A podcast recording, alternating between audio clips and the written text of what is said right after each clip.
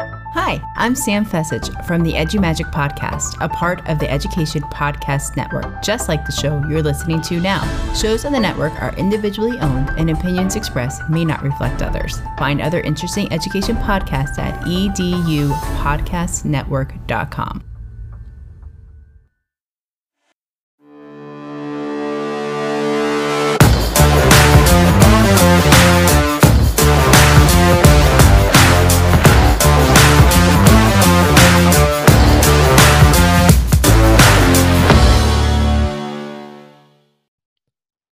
again, everyone, and welcome to another episode of the Reimagined Schools podcast, a proud member of the Education Podcast Network. I'm your host, Greg Goins, and my special guest this week is Michael Horn, a best selling author who's one of the nation's leading experts on how to create student centered schools through disruptive innovation, online learning, blended learning, and competency based assessment. Tech and Learning Magazine has named him to its list of the 100 most important people in the creation and advancement of the use of technology in education.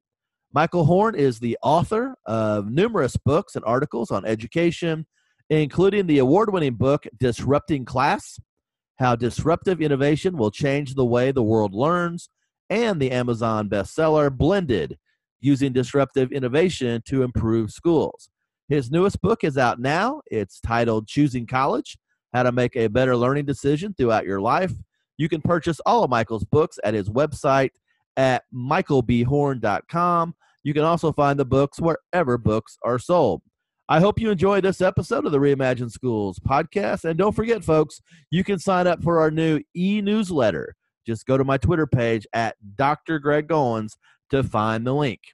My conversation with Michael Horn begins right now.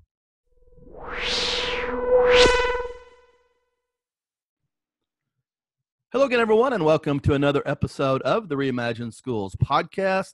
So excited today to have a special guest with us who's an expert in blended learning and all things about how to create better schools for kids. Michael Horn is with us. How are you, Michael? I'm good. I'm thrilled to be with you uh, today. It is such a tremendous honor to have you with us. Uh, best-selling author of books like Blended, using disruptive innovation to improve schools. You have a new book out now about choosing college, how to make better learning decisions throughout your life, and uh, we'll give you a chance to talk about that throughout the podcast. But I've heard you speak several times, never in person, unfortunately, but I've had uh, great opportunities to listen to your work online. And you're an advocate, of course, for student centered schools. But I love it when you talk about uh, this idea of developing the passion and potential in every child. When did that become the mantra for Michael Horn? Yeah, you know, it's something that it's developed over time. I think very early on when we were writing Disrupting Class, the first book I wrote with Clay Christensen and Curtis Johnson, uh, we had this notion that it's really helping children develop themselves uh, and, and fulfill their potential. But then uh, I was actually giving a talk in Middletown, New York, uh, several years ago around the time Blended came out, and the superintendent at the time there, he uh, he, he was giving a talk as well, and and he he made this point that we're not born with passions and we don't naturally become passionate about something. It's not preordained that you'll be passionate about something. It's something that you build over time as a as a child and as an adult and so forth. And so it really honed in my idea this notion of building passions which means this intentional curation of discovery opportunities, right? To to figure out what do I like and and and can I grow into something that I love, uh, and then fulfilling potential as you discover what you're passionate about. You know, I was so excited when I was able to get you to come on the podcast because obviously this this show's about reimagining schools, and I think we have very similar philosophies in this idea that schools were not built for learning. And I've heard you talk about the Swiss cheese problem and you yeah. know we're we're still stuck in this industrialized model and that status quo is just holding on tight and we just can't seem to break through yeah, it's totally true. I mean, you, look, people don't generally step back from this. I remember talking to some of my family members uh, in 2007 or so when I was writing Disrupting Class and making this point that schools weren't built for learning, and they were sort of, of course they were. What else were they built for? And, and you realize they were built for lots of things, but optimizing learning for every single child was just not high on the list, right? And so when you step back and realize they weren't designed with that in mind, a lot of their shortcomings make a lot more sense in the sense that we batch students up, as you said, in the industrial model based on their age, uh, and then we uh, march them through a sequence of learning. And regardless of how they do, they get to come out the other side and they keep on making progress as long as they do you know good enough basically. But as a result of that students develop all sorts of holes in their learning uh, what educators call the swiss cheese problem. And then you get this uh, output at the end where students are highly variable in their learning huge gaps. They haven't had time to figure out who they are as people. And we get subpar results uh, for the individuals but frankly in this knowledge economy today for, for the nation as well yeah, and, and I love it when you use that terminology, the knowledge economy. And and I've been saying this for a while now. You know, we have all the information we need in the palm of our hand. And mm. as we think about that, I mean, if you can ask Siri or ask Alexa a question, it probably wasn't a very good question if you're a classroom teacher. So if we have all this, if we have all this information at the palm of our hand, how do you see the role of the classroom teacher changing to you know really take advantage of this knowledge economy that we're in today yeah, so it, it turns out, of course, that students still need to learn knowledge because that's how you develop skills like critical thinking and problem solving right off of those. But that therein lies the uh, opportunity. You can use technology to really do the delivery, if you will, of the knowledge piece. And by the way, pitched at the right level for each individual child. And then the teacher gets the opportunity to help shape and design those sequences and so forth, but more importantly, do something with it. That means apply it in really rich projects, uh, application of why does this matter, interesting problems in your society, figuring out how you can contribute as an individual, uh, use, you, you know, using this knowledge, and really developing the full taxonomy, you know, we always talk about Bloom's taxonomy. Uh, oftentimes, historically, teachers could only get to the base level, which is an important level. But if you stop there, it's incomplete. The really cool thing with all this technology that can do the knowledge is now teachers are freed up to to uh, focus on the other levels that are so important to human development and obviously uh, you're an expert on blended learning. And uh, you know blended learning is something that's been around for a long time but what mm-hmm. i find fascinating and i certainly want your take on this if i ask 10 different teachers to define blended learning i'm probably going to get 10 different answers. But the one thing that we do know for sure is just because you have a one-to-one program in your classroom just because all your students have ipads or chromebooks that's not what blended learning looks like. So i'll kind of let you take it from there yeah, you know, an important part of the definition of blended learning from our perspective was that students get control over some elements of the time, place, path, and pace of learning, meaning that it really shifts it into the student centered or student even driven, in some cases, uh, model. Uh, where, where, where it's not all of us advancing in lockstep uh, like a traditional classroom, and it's going beyond that whole class instruction model. I, I found it interesting. I was with some teachers earlier this week, in fact, and uh, one of them said to me, Well, blended learning is such a narrow vision because it's just about putting a computer out there for the test at the end of the unit. And I was like, no, that's not at all what blended learning is. That's just technology for testing. Uh, you know, blended learning is really the shifting of the pedagogy itself uh, to put the student in control of their learning and to try to pitch it uh, so that they're in their zone of proximal development. There's been a lot of great research over the last several years uh, around how we motivate students the most and how uh, they they best learn. And it turns out that when you're in this 85% uh, right, 15% wrong zone, is your ideal learning uh, zone, if you will. So you're you're making a mistake 15% of the time on on a problem. You haven't quite mastered it. It's still sufficiently interesting, but it's not so hard that you're just not getting the actual lessons out of it or tuning out because you're concluding that you're uh, not getting it. And that's really the power of blended learning is to make that shift uh, so that the student uh, and what they need is in charge. And and you know really. Um blended learning is about personalized learning. So that's the next that's place right. we can kind of go and talk. And I've heard you say that personalized learning is not a noun. Um, yeah. It's not a thing. It's a verb. It's an action item. And so I, I think also people have a little bit of difficulty separating blended learning from personalized learning. They think if they just roll out the, the Chromebook, they're doing good things. But it has to be about that personalized journey for each individual student. Yeah, that's right. I, I mean, you obviously know my work better than I do, uh, so I'm blown away right now. But the uh, it's exactly right. You know, there's been this huge trend around personalized learning, quote unquote, and then everyone's been fighting to define it.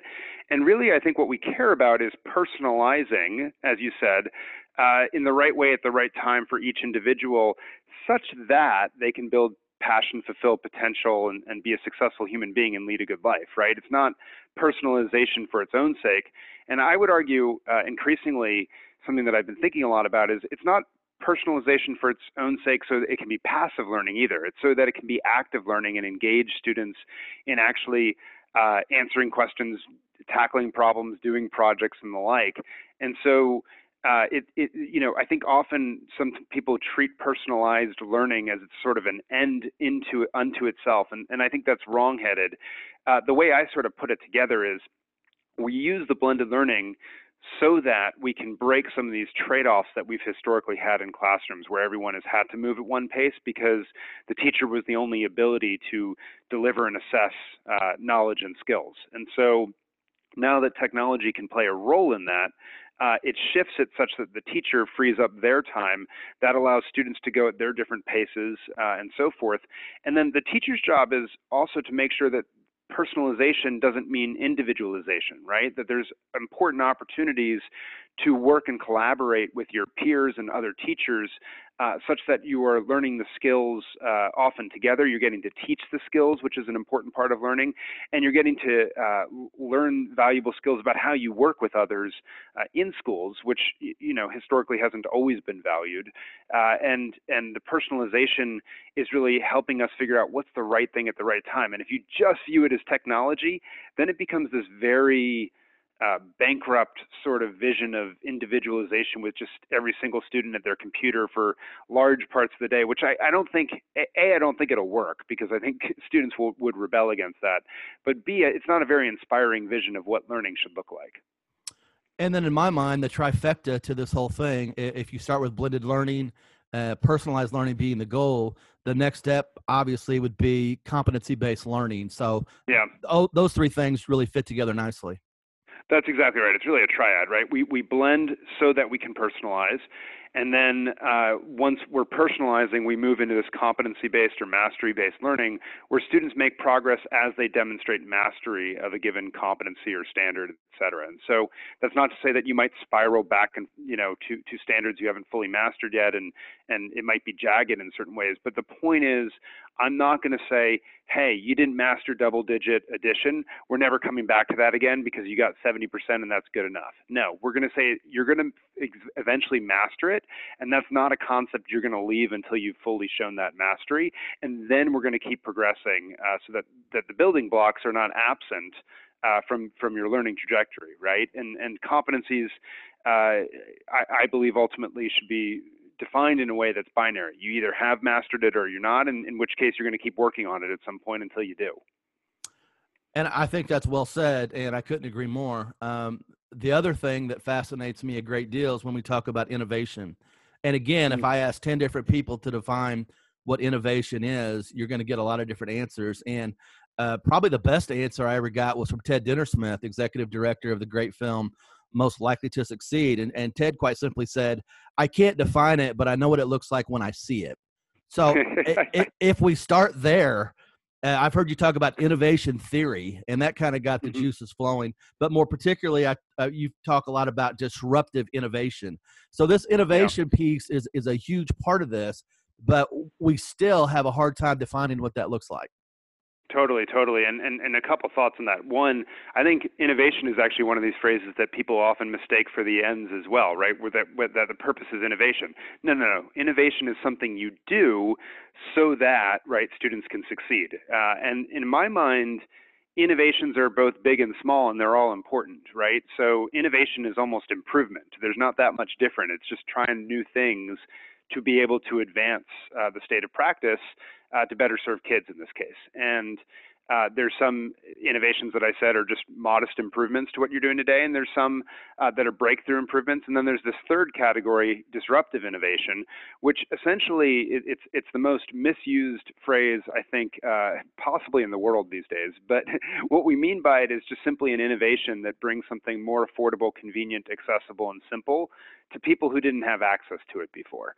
Uh, and so, disruptive innovations, for example uh, get their start in schools where you don't have access to, say, a physics uh, teacher, or they get their start where you don't have access to maybe lab equipment or something like that, and they figure out a new way to do something uh, such that people that that didn't have access to something now do. Uh, and and the way I think about it is, we're not disrupting schools or, or trying to do disruptive innovation to schools.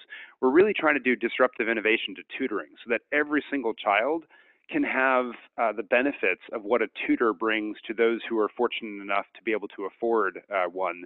Uh, we're trying to leverage it so that every child has that benefit. You know, I think the good news is, as I look around the educational landscape, I do see schools trying to become more innovative and try different things. You know, design thinking is now becoming more and more popular in the school setting. Project based mm-hmm. learning has really caught fire. Um, but I think the good thing about blended learning is those things are all really embedded in those different design thinking principles.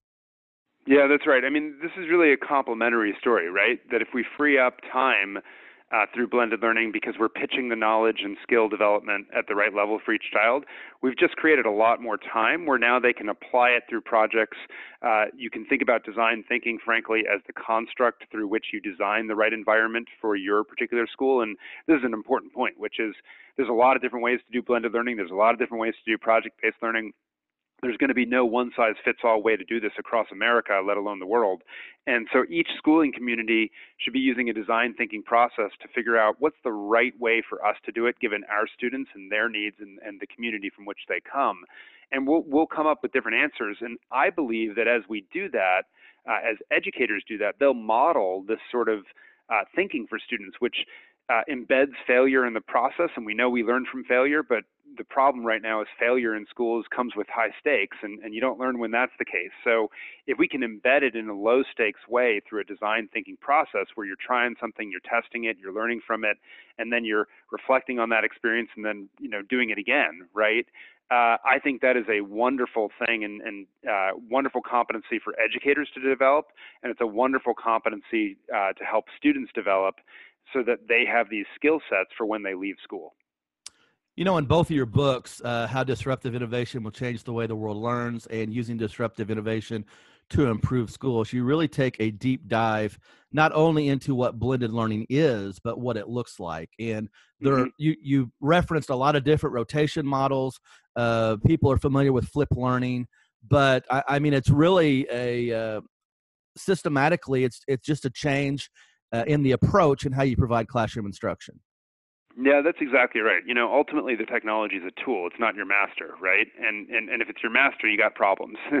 but uh, you really want to use it as an approach to uh, accomplish things that are meaningful to the teacher and what you're trying to do with the students. And so uh, for example, you, you mentioned the rotation models, and, and, and I know people out there that are like, well, this is no different from centers based learning that have been in elementary schools for years, where students rotate among different activities uh, in a given day. And you're like, yeah, that's exactly right. It's not that big a difference.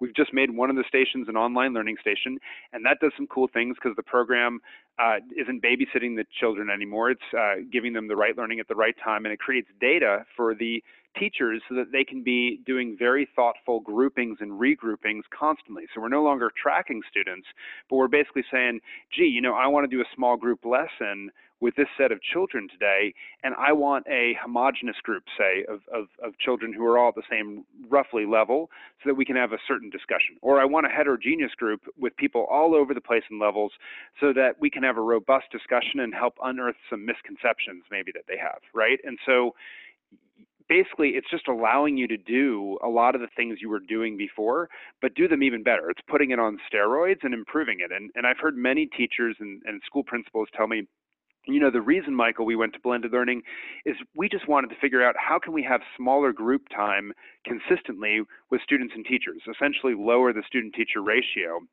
that students feel so that they're working in groups of no more than say six eight maybe ten students at most uh, with, with, a teacher and they can participate a lot more they can speak a lot more they can uh, teach they can argue they can defend etc and uh, the technology is great for allowing us to do that. And so they had a higher purpose right and the technology is used in that purpose. I think that's the right way to approach this stuff. And you know, when we think about this personalized learning model, a lot of times my mind automatically jumps to the high level kids. And uh, sometimes I, I get lost and forget about those low level kids. I have a colleague, Dr. Andrea Peach, who teaches at Georgetown College, and she has a special ed course right now. They're actually using your book as a textbook in their class. Oh, wow. As I think about maybe special ed students or low functioning students, how can a blended learning concept be utilized with those type of students in which they can have a personalized learning experience yeah i mean in many ways that's where we see it take off the most is with children that are struggling because it enables you to take a large classroom environment and essentially have an individualized learning plan for every single kid right and we know with special education students for example uh, IEPs, individualized education plans, or individualized learning plans are a big part of the system, but they're super expensive to do. And now, if you can engage every single child at their right level uh, with the right thing at the right time for each of them, you, it's a force multiplier on a teacher who's over overtaxed trying to serve all these different students. And, th- and there's a fair amount of, you know, research. J- just take a, you know, a, a, a, fairly common challenge right now of ADHD, for example. Uh, if you start pitching learning at the right level and you can allow a child to put headphones in that is, is, is blasting music so it gives their mind you know a couple different things to dance between uh, you can get some much better outcomes for that child and reach them and, and you can start to represent things in a variety of ways through the digital technology and so forth to be able to address some of the learning challenges students have. Uh, we, you know, we see with dyslexia, for example, that there are lots of programs out there that help do better diagnosis, can help uh, serve that student whether, better, and then give actionable information to the teachers so that when they're working one-on-one or in a small group of maybe three, four kids uh, w- w- with those learners, that they can understand, hey, this is where this student is struggling. This is the misconception they have right now. I'm going to get, I'm going to work on this with them right now. And so that ability to really individualize and serve everyone regardless of where they are, I think is a huge benefit for, for students who are struggling.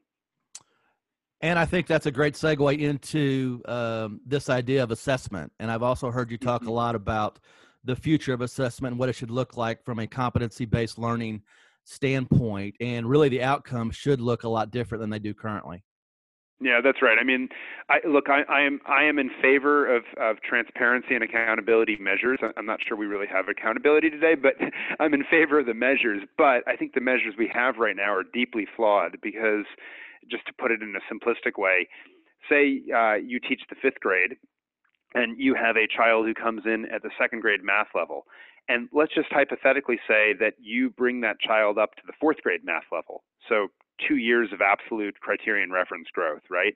And then at the end of the year, what does the child do? He takes the fifth grade math test and he's going to look like a failure, which means you're going to look like a failure. That's insane, right? You just made two years of growth with a child, which is amazing. We should be singing from rooftops, and yet the system doesn't represent that. And my argument is that when you move to a mastery based or competency based system, all of a sudden you break a lot of these trade offs because now every single child uh, you know where they've started, and you are using assessment both for and of learning. For learning to drive what they do next based on how they do in the assessment, and of learning because if they master it, they move on to the next concept. And now we've represented that, right? And so we can actually move to looking at not point in time of children where we think they should be uh, based on when they were born, but actually look at individual growth of every single child, which I think is a much uh, better, more rewarding measure. And look, we don't want to dumb down expectations for kids. I get that. Uh, so we can look to individual growth towards certain long-term targets, right, of what college and career readiness might might be. And uh, as long as a student is making progress toward that uh, at a pace that works for them, then then I think we should feel really good about the uh, about how the system is functioning. And in many ways, it'd be way more transparent than the current system, because on any given day, teachers, principals, uh, people interested in the school system would know how any given child is doing because assessment is something that's built into the learning. It's not something that's separate from it. My guest today is Michael Horn. You can follow him on Twitter at Michael B. Horn and also find him at his website at Michael B. Horn. He has some great resources there, so you certainly want to check that out. And you also want to check out all three books that he has uh, wherever books are sold. So, you know, Michael, one of the questions that I get asked a lot as a former school superintendent, now working in higher ed and doing the podcast, obviously, and I'm sure you get mm-hmm. this a lot too, is if you could build a school today from scratch, what would mm-hmm. that look like? And I've heard you talk about intrinsic schools and that it costs far less to build those type of schools. They're greener, they're more purposeful. Can you talk about that philosophy a little bit in terms of school design? Yeah, you know, my one of my big worries when I look at across the landscape of uh, just stepping back for a moment. Like you said, project-based learning is growing digital learning and blended learning is clearly growing. Educators are, are making use of these things. And when I step back and say, what could prevent us from getting to a world in which uh, students, uh, you know, we're really serving each individual student and, and the right growth for them and so forth uh, to help them build passion and, and, and fulfill potential. One of my big concerns is school building design because we continue to conceptualize schools in many communities as classrooms uh, sorted by age, one teacher, many students, double barreled hallways with lockers and the like. And it's just my observation that what you really want to do is say, look, there's going to be a variety of, of, of ways of learning, learning modalities that occur in the school. If we have a sense of what those are, projects, individual work, uh, peer-to-peer tutoring, uh, small con- conversations, etc. How can we design a school building that creates room for a lot of those, and then allows not just team teaching but co-teaching, right? Lots of adults working with with lots of kids uh, and bouncing off each other in a much more robust way. And when you start to build those designs as Intrinsic did, uh, you realize you, you, you actually can get away with a much smaller school building that costs less, uh, is greener to run from an energy perspective, and uh, is more student centered. And so you actually create a school that isn't isn't uh, shaping people uh, by this traditional whole class notion, uh, but is better for learning and is better for the environment and, and our community's uh, capital expenditures. And so I, I, worry that as we continue to build school buildings that are large with classrooms and sort of reify this industrial model, that we are unintentionally trapping ourselves in that. I'll, I'll give you one example because I'm in Lexington, Massachusetts, not Lexington, Kentucky, where you are. Uh, but you know, we've had this opportunity to think about what would a new high school look like uh, recently in our community. And it was interesting because as we were doing the designs, we were pushing the bounds on a bunch of things. But then someone was like, "Whoa, whoa, wait a second! But if this child's in you know geometry and this child's in calculus, like they can't be co-located." And it was like, well, why why not actually? Because it's not about the course anymore. It's about the learning that they're doing. Uh, because they might, you know, be learning online. They might learn in jagged sequences that jump back and forth between concepts. Uh, and at the end of the day, you know, end of the year, we can call it a certain course to help colleges understand what it means. But really, it's just about progressing along competencies and having a variety of math experts, uh, teachers, you know, there to help teach and, and correct and, and, and shape conversation and so forth around the concepts and evaluate work. Uh, it could be done in an open, much more open plan, right? We don't need these arbitrary distinctions of, well, you're in honors and you're in regular and things like that. Let, let's just learn math and then we'll give it a name afterwards if that's important to help colleges understand it.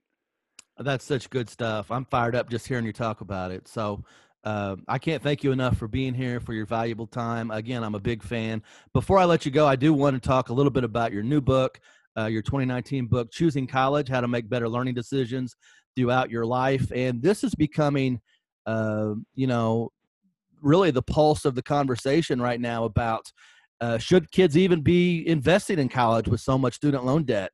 Uh, I yeah. still think there's great value in higher education, but there are a lot of people out there that don't even require college degrees anymore in the job place. So, can you talk about your new book a little bit? Yeah, I mean, look, the ba- basic book is that a lot of people uh, give recommendations on where you should go or how to get in, and and some of that is unethical advice on how to get in, as we've seen from the Varsity Blues and so forth.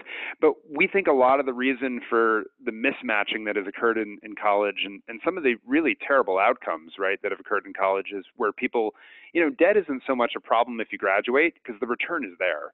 It's if you don't graduate and you accrue that debt, then you got real problems. And we think a lot of that is because we haven't stepped back to ask the question of why why are you trying to go? And if you understand your why and the progress you're trying to make in your individual circumstance, we think you can focus less on uh, sort of you know the the college rat race, if you will, and what's the right fit for me. And instead of college choosing me, I'm going to choose college. And so the book is all around helping individuals, students, and parents identify what's their why. And then on the flip side of it, educators to design better pathways, uh, given this is the motivations that students are actually coming to them with. Uh, how, how, do we take that into account as we design uh, colleges to, to improve that? And so it's sort of a two sided book to, to help both educators uh, and those making the decisions. And, and my hope is that if we can make better decisions, uh, we can help higher ed innovate to better serve students. Because I, you know, I think there's a lot of value in higher education, but when you get that bad out- outcome with the debt hanging over you, that that is a rough thing given how expensive uh, college is today, and and so I, we we have to be mindful and, and and develop better pathways for students. So you definitely want to put this book on your Christmas list. You can go to the website michaelbhorn.com. I'm sure you could pick up a copy there. Uh, and Michael, I want to give you one closing thought. We have a lot of superintendents, a lot of principals, uh, board of education members, and obviously teachers and other educators. What advice can you give folks listening that that that are thinking right now? Maybe they're in the car listening to the podcast. You know, there's something to this blended learning, uh, personalized learning approach. What can I do to get started? Uh, other than going to your website, where can folks get information? Yeah, so you know, I'd recommend like blendedlearning.org, for example, is a good resource out there. The Learning Accelerator has a lot of good resources out there about how to get started. Uh, there's a Coursera course that that Brian Greenberg and I did several years ago called Blended uh, that can start to give you some you know free tips and pointers. Uh, but really, I would say embark on a conversation in your community. Figure out what's the team of people that need to think about this to do it well, and bring them into a conversation so that together you're, you're taking a design thinking approach to building the right model for, for, for your environment. And the big piece of advice I will give one other worry I have in all this is make sure you bring your school community along with you for the ride because when we leave parents in the community behind, they are often very naturally conservative. They want school to look like it did for them. Uh, and if you help them understand the why behind what you're doing, you know, you're trying to serve every single student and make sure we don't fail any child. Uh, then I think that they will be more apt to follow along. But but often we bring them at the end of the process when we have the what and the how, and we forget to uh, clue them in in the beginning on the why. Well, it's been a great conversation, folks, and you want to go back and play this one a couple times because there's so many great uh, pieces of advice here from Michael Horn. And, and Michael, I can't thank you enough for your time. Greg, I'm thrilled to be with you. Thank you again, and thanks for all that you do to help uh, uh, educators around the country design better schools. I, am super appreciative. And as we wrap it up, folks, uh, always remember do what you can in your school and community to create better schools for kids. Thank you for listening to the Reimagine Schools podcast with Dr. Greg Goins. Be sure to continue the conversation on social media with the Reimagine Schools hashtag and subscribe to the podcast at reimagineschools.net. You can also help support this podcast by clicking on the listener support link and making a small monthly contribution. Contact Dr. Greg Goins today to invite him to speak or present at your next education conference or professional development day please send inquiries to drgreggoins at gmail.com or on Twitter at Dr. Greg Goins.